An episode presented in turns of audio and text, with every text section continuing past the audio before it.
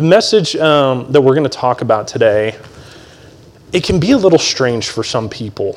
Um, oftentimes, we kind of use communion as an add-on. We're actually going to do it at the end during worship. If you've never, if you didn't grow up in the church, it's a strange custom. We take little wafers and grape juice, and somehow this is supposed to represent, you know, the body of Jesus and His blood. Years ago at Calvary Chapel in Rogers, we actually had somebody that would bake one loaf of unleavened bread, and we would pass that around. Everybody would tear off a piece. And so, okay, it made a little more sense. We were all partaking of that one body of Christ. But in those terms, it almost seems cannibalistic. So it's, it's a little strange. Then you get to Catholicism, and if you guys want a Bible, raise your hand. You'll need it at the end. Um, but uh, Catholicism actually teaches the, the doctrine of transubstantiation. That, that's where the elements literally become the body and blood of Jesus. So if it wasn't a weird practice before, it really is now. Today, we're going to look at the events surrounding the Last Supper and see what communion was and what Jesus intended it to be. And even if, uh, hopefully, it's a review for all of you. I, I really hope that's what this is. But even if it's a review, I hope God expands our thoughts a little bit about what He intended when He said, Do this in remembrance of Him.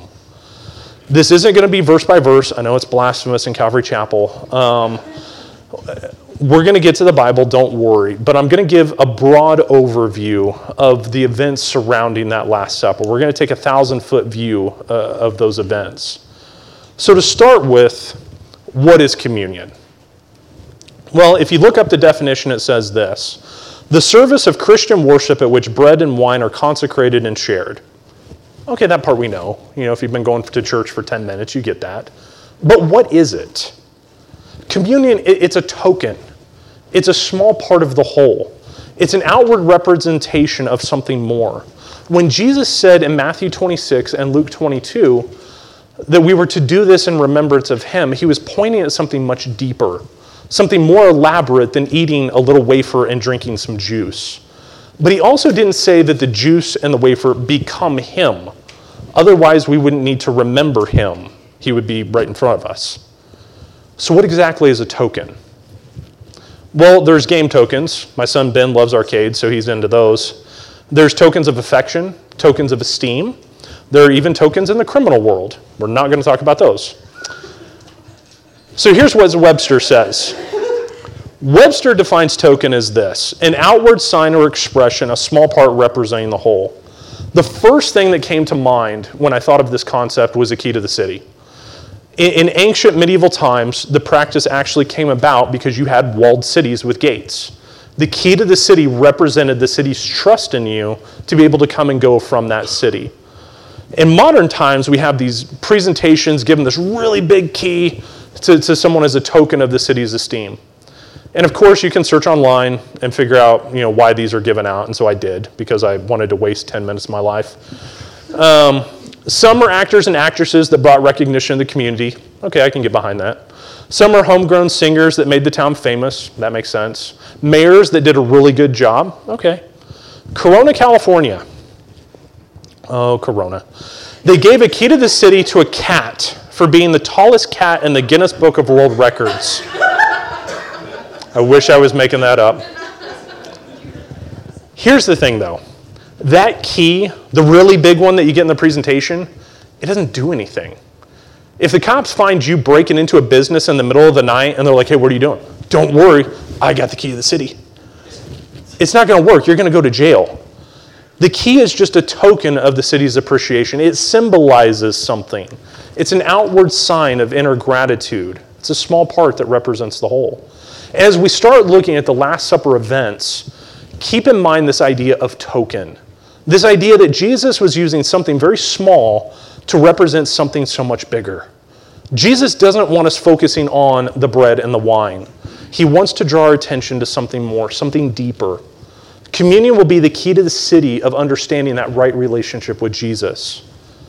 So, to set the stage for this, we have to go back to Luke 19, where we get the triumphal entry of Jesus into Jerusalem.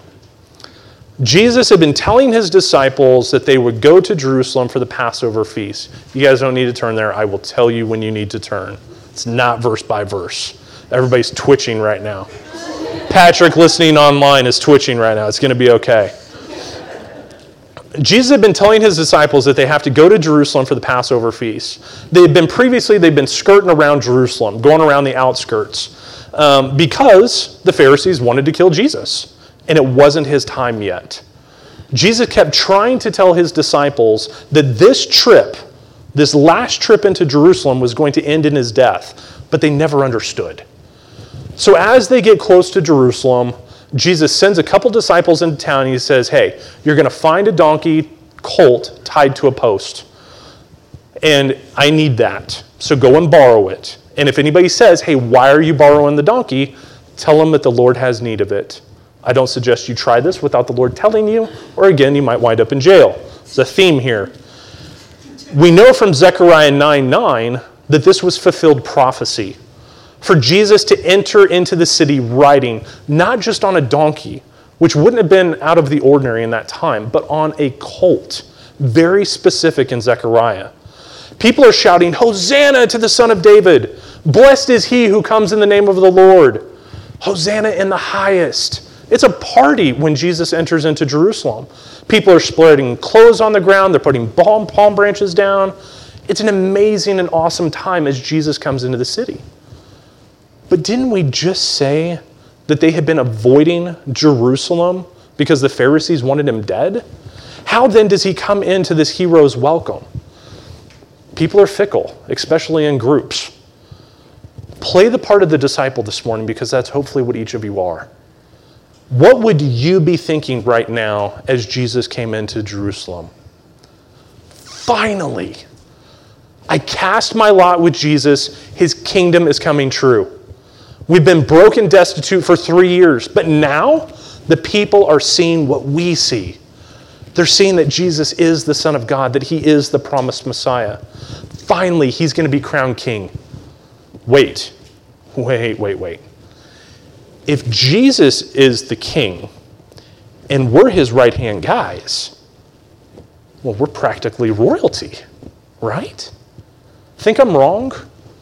When you get time, read in the book of Luke the, from 19 to the end of the chapter and see the awkward conversations that the disciples have with Jesus about who's the greatest. This emotional high sets up the stage for the Last Supper just a couple days later. Without getting into the weeds, most scholars have Jesus entering Jerusalem on Sunday and he's not crucified until Friday. He comes and goes from Jerusalem to Bethany a few times, culminating with him eating the Passover or the Last Supper with his disciples Thursday night into Friday morning. Here's why this is important there is a lot, a lot that happens in Jesus's and the disciples' lives in those few short days. When I think of the Last Supper, sometimes I have Leonardo da Vinci's painting in my mind. We had a little picture kind of thing of that in my house growing up. So when I think of the Last Supper, I think of the table and Jesus at the center and all the disciples around. I think of that one point in time. And I don't think about all the things leading up to that meal. What were the disciples thinking while they were eating that meal? Where was their focus? What did they really think the next day would bring? God gives us a lot of detail about these events for a reason. He wants us to dissect and analyze these things, He wants us to use our brains. So place yourself there with disciples in that week. You just saw Jesus' triumphal entry into Jerusalem. You've already seen him do hundreds, if not thousands, of miracles. Do you honestly think there is anything that he's not capable of right now? Of course not. Jesus is our Messiah. Jesus is going to establish his kingdom. Jesus is about to go Son of God on these Pharisees and these Romans, and I get to be ringside for the action. Yes, amen, right? I'm going to list in no particular order just some of the things that happened after Jesus came into Jerusalem that week. Jesus cleanses the temple of the money changers. He makes a fig tree wither and die. Jesus argues with the Pharisees in the temple about his authority being directly from God. Jesus teaches multiple parables to the masses. He gives us tax advice, always helpful. He answers the Sadducees about the resurrection of the dead. He tells in great detail about him dying on the cross and the simile with Jerusalem's own destruction and the temple being torn down. By the way, the stones are at the base of the Temple Mount to this day. And Jesus teaches about his second coming again in great detail. That's a lot of stuff in just a couple days. And it's not the whole list. From Jesus' perspective, this was his last chance to impart some wisdom to his disciples while he is physically with them. But if you're one of the disciples, Jesus already teaches all the time, but he seemed to have turned it up a notch this week. I have trouble keeping up with him on a good day. And now it's like drinking from a fire hose, trying to understand everything he's giving us. Jesus, slow down. I, am not, I still haven't uh, figured out the, uh, the parables, the parables from last week. Not even last week, last year.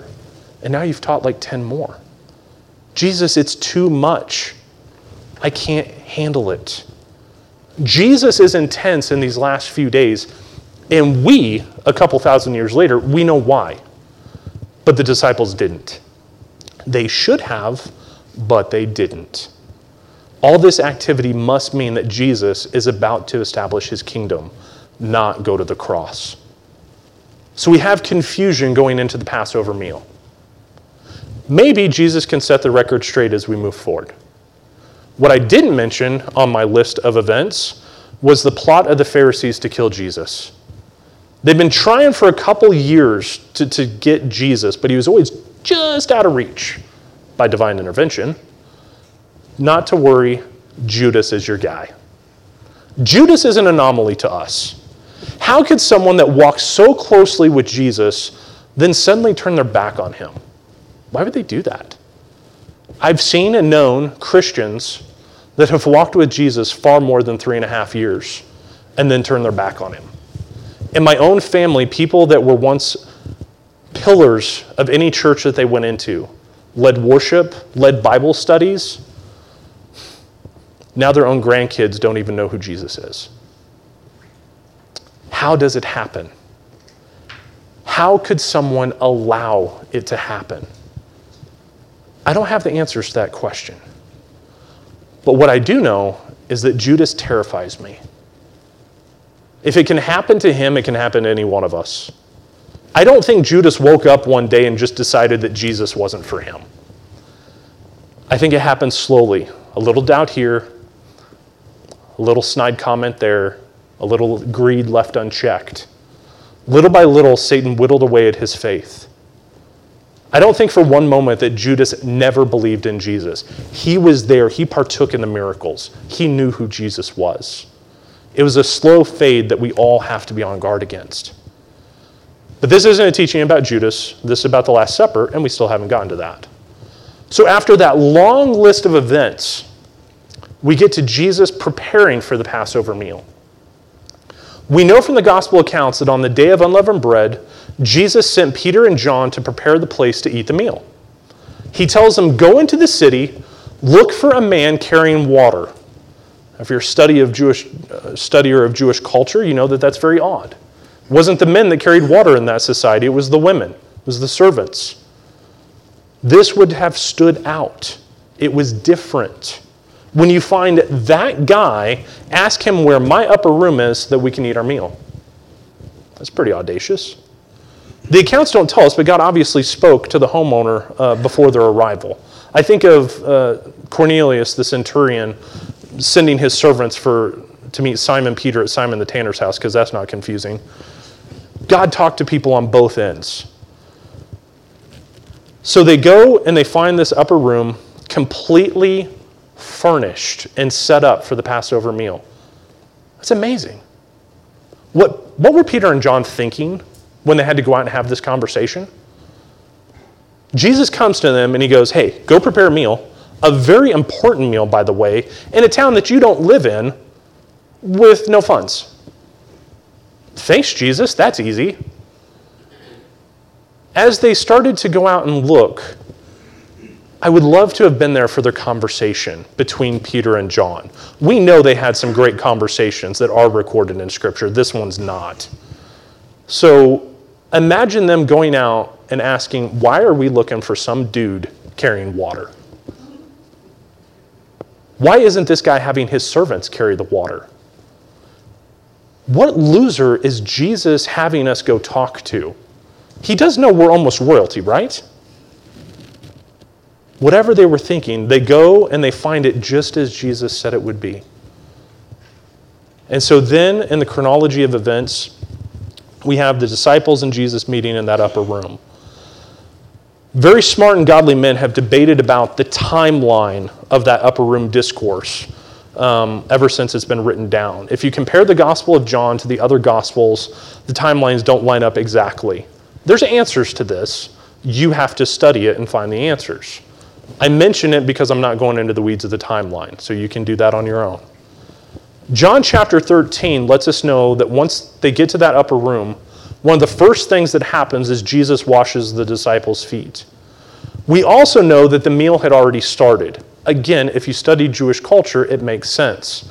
It's not like Americans. We sit down at six o'clock, we eat, 6:20, we're up, you know, whatever. Passover meal started at sundown and went all the way to sunrise. Hours that they would spend consuming this meal together. So, very normal that they would eat multiple times through that night. The other gospel accounts, they start with Jesus talking about his betrayal. But God impresses upon John to include this detail. If you were washing the feet of a guest, it meant you were pretty poor. This would have again been a job for a servant in that culture, maybe a girl of the house. But now we've seen two glaring examples of Jesus trying to show these disciples they weren't above being the servant of everyone. First, they met the man carrying water that was wealthy enough to have this upper room completely furnished and set aside for the King of Kings and the Lord of Lords. That man, he was a servant. Second, now their own teacher, the man they think is going to be their king, is washing their feet. There should be no argument over who is the greatest when Jesus is washing your feet.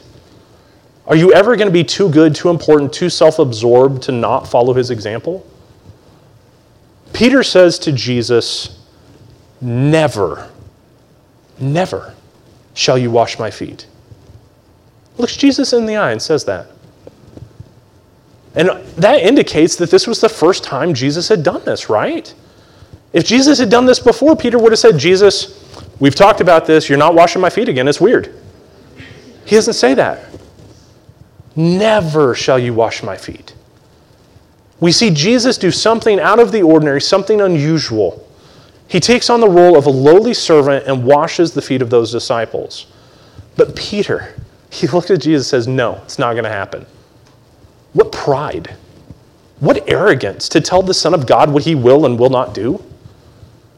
Peter had Jesus on a pedestal. And if Jesus stepped off of it and he came down and he washed his feet, that means that Peter worships a foot washer. And Peter's pride wouldn't let him do that. Someone low, someone that isn't acting like a king. But Jesus says, if this doesn't happen, you have no part of me, Peter. You remember Peter's response? Shower, Lord.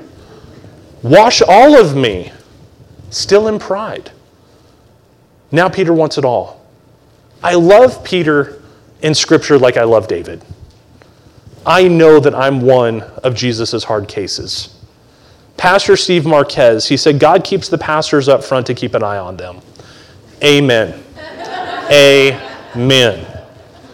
Had I been in that room, I know I would have said the exact same thing Peter did. And I would have been just as wrong as he was. Jesus was simply showing them that no matter how important they thought they were in the future, the greatest disciple will be the servant of all. Jesus was saying you can't lead without being a humble servant. Very simple lesson, complicated by human stupidity. Jesus washes all the disciples' feet. Let that sink in.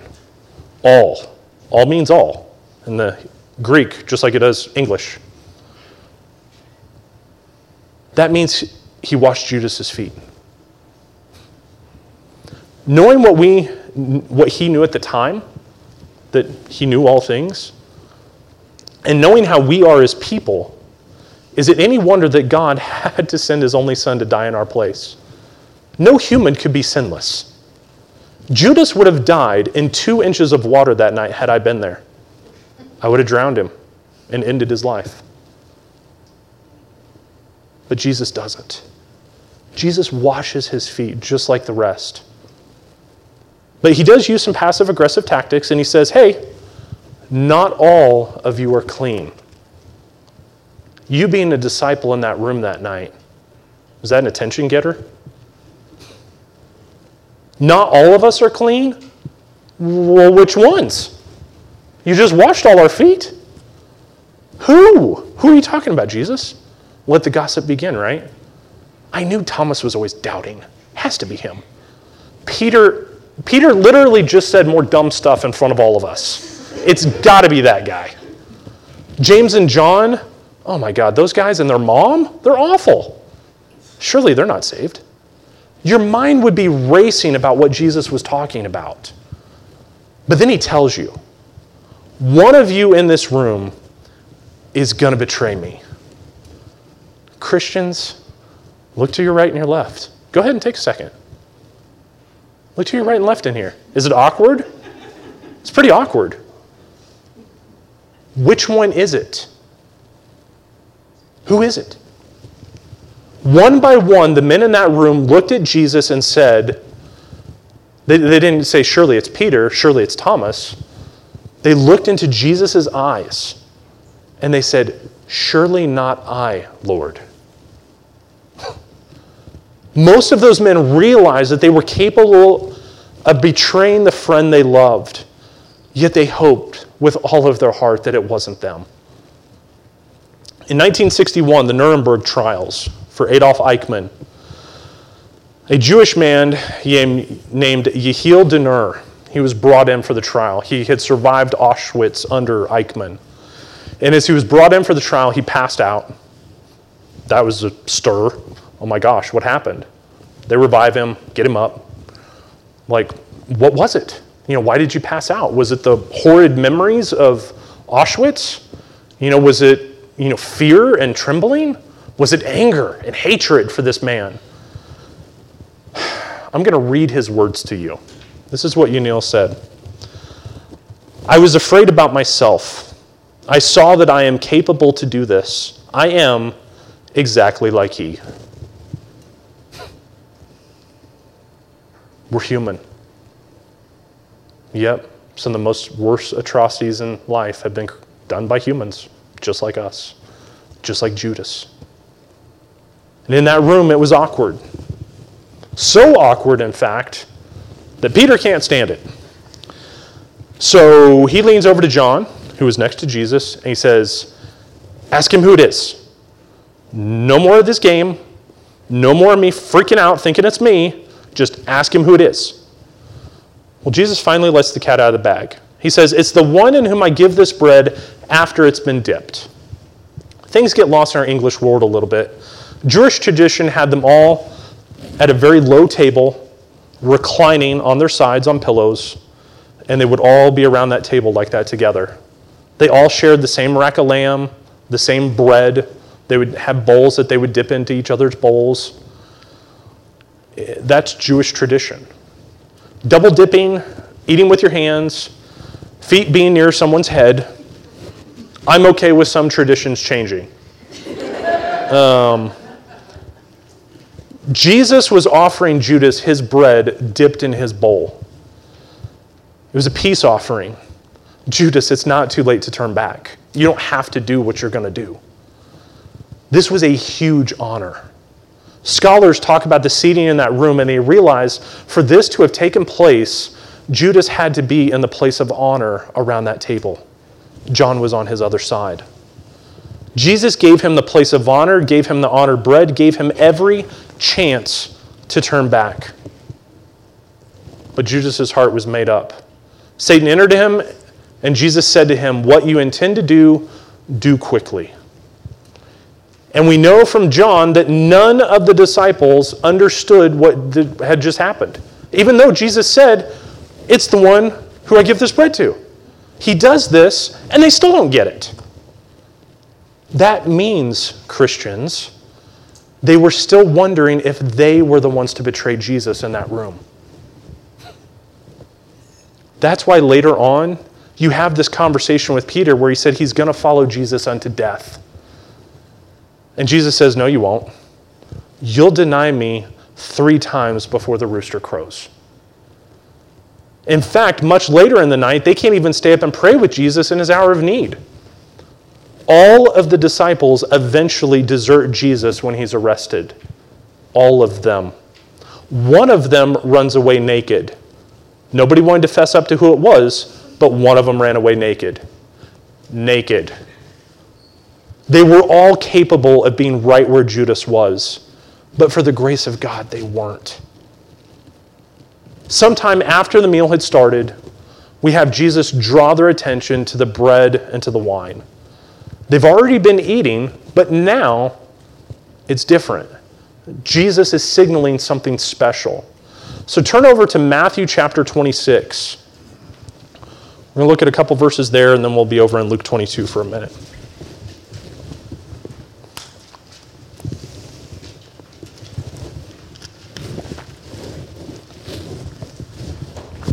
Matthew 26, it'll be verses 26 to 29.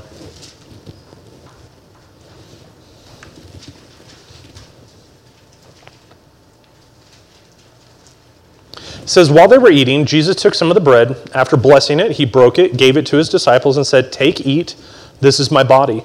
And when he had taken a cup and given thanks, he gave it to them, saying, Drink from it, all of you, for this is the, my blood of the covenant, which is poured out for the many for forgiveness of sins. But I say to you, I will not drink of this fruit of the vine from now on until the day when I drink it new with you in my Father's kingdom. Now flip over to the right and go to Luke 22. We'll be in verses 14 to 20.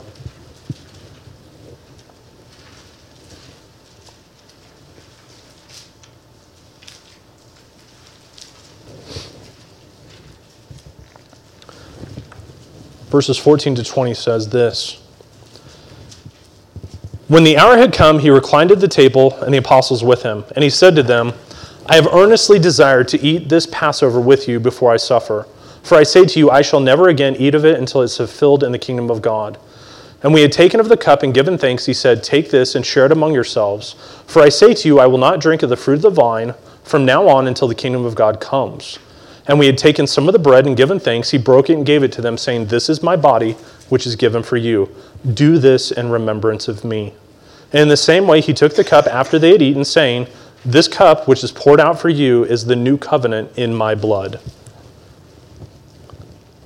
So, obviously, this is the section that we take our communion tradition from. We get the tradition straight from Jesus. He pauses the dinner, he draws the attention to the bread, blesses it, breaks it, gives it to the disciples. This represents my body given for you. Do this in remembrance of me. Then he does the same thing with the cup, except it's not his body, it's his blood poured out for this new covenant that will be in his blood. Now, think about all of the things that we've been talking about up to this point people being healed this week, parables being taught, arguments with Pharisees and Sadducees, finding random donkeys that Jesus rides into Jerusalem. Some guy has a room prepared before you even talk to him. Jesus just washed y'all's feet. Judas may or may not have been in the room at this point. Again, discussion on that.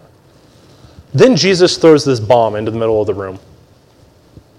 This bread represents my broken body. This wine, it represents my blood. By the way, this new covenant, it's going to be sealed in my blood. What happened to the triumphal entry? What happened to the kingdom being established and we're all royalty?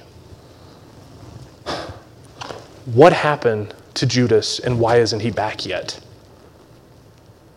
There would be a thousand questions, questions running through your mind. And there were a thousand questions running through the disciples' minds. How do we reconcile the Messiah establishing his kingdom with Jesus telling us that his body is going to be broken and bloody? They keep talking after this and they have the upper room discourse. one of the most intimate parts of Scripture between Jesus and his disciples. Part of that discussion is who is the greatest in the kingdom of God.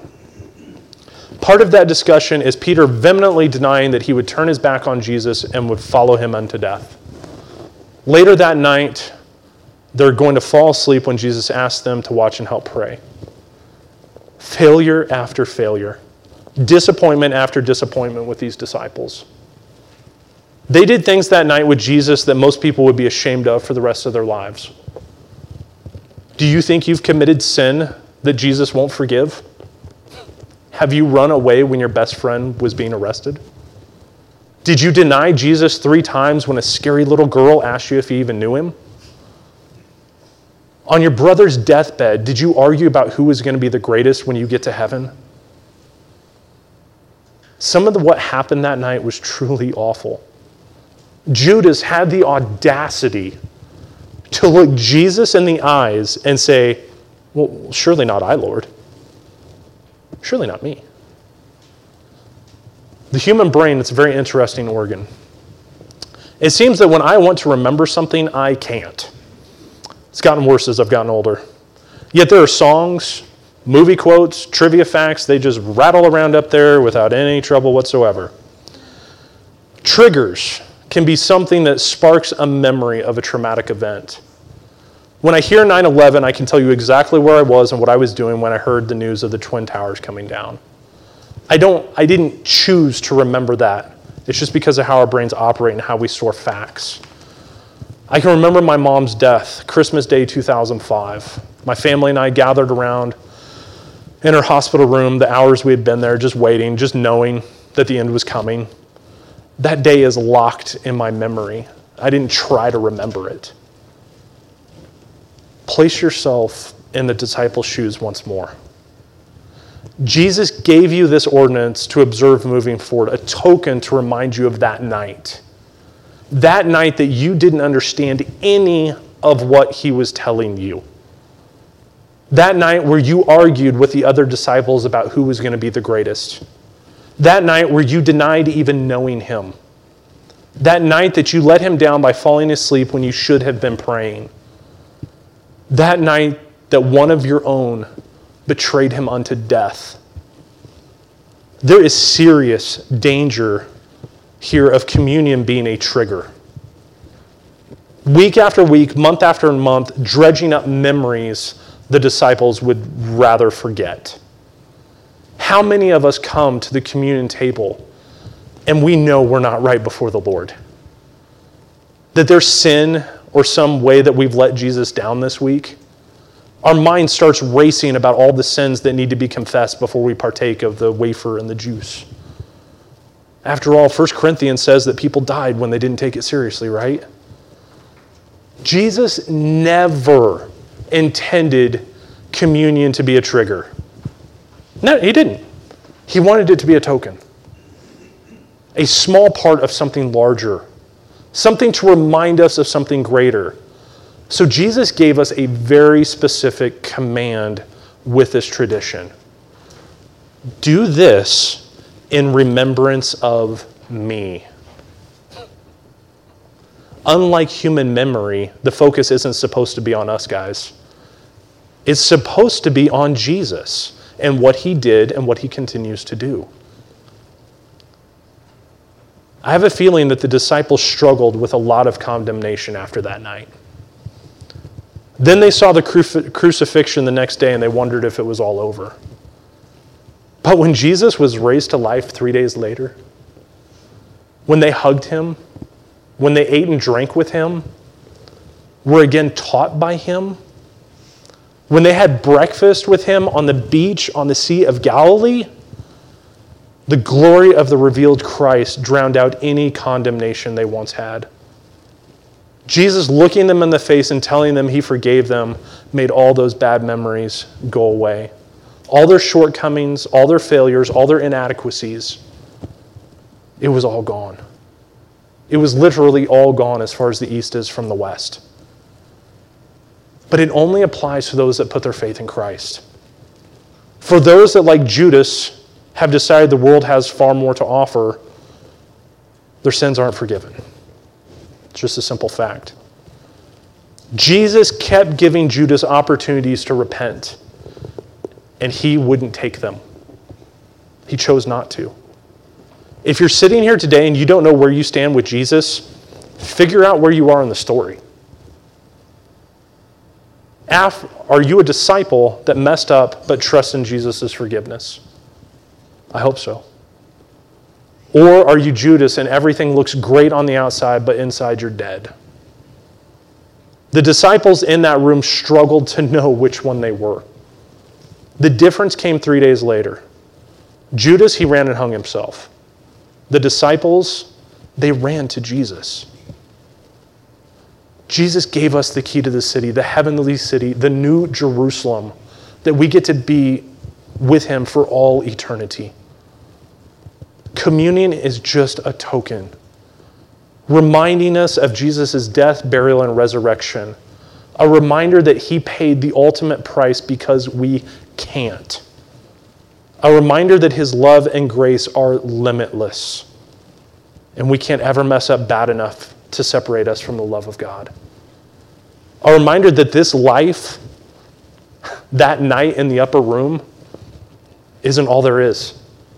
Praise God for that. There is so much more for those who place their faith in Jesus. Our sins are gone, remembered no more because of Jesus' sacrifice. So here's the challenge today. We're going to sing a couple songs here at the end. Open table, come up and partake on your own. And here's the challenge rather than sitting there thinking about yourself, thinking about how horrible you are, how good you are, think about Jesus. Only Jesus. And do this in remembrance of him, not of you. Let's pray.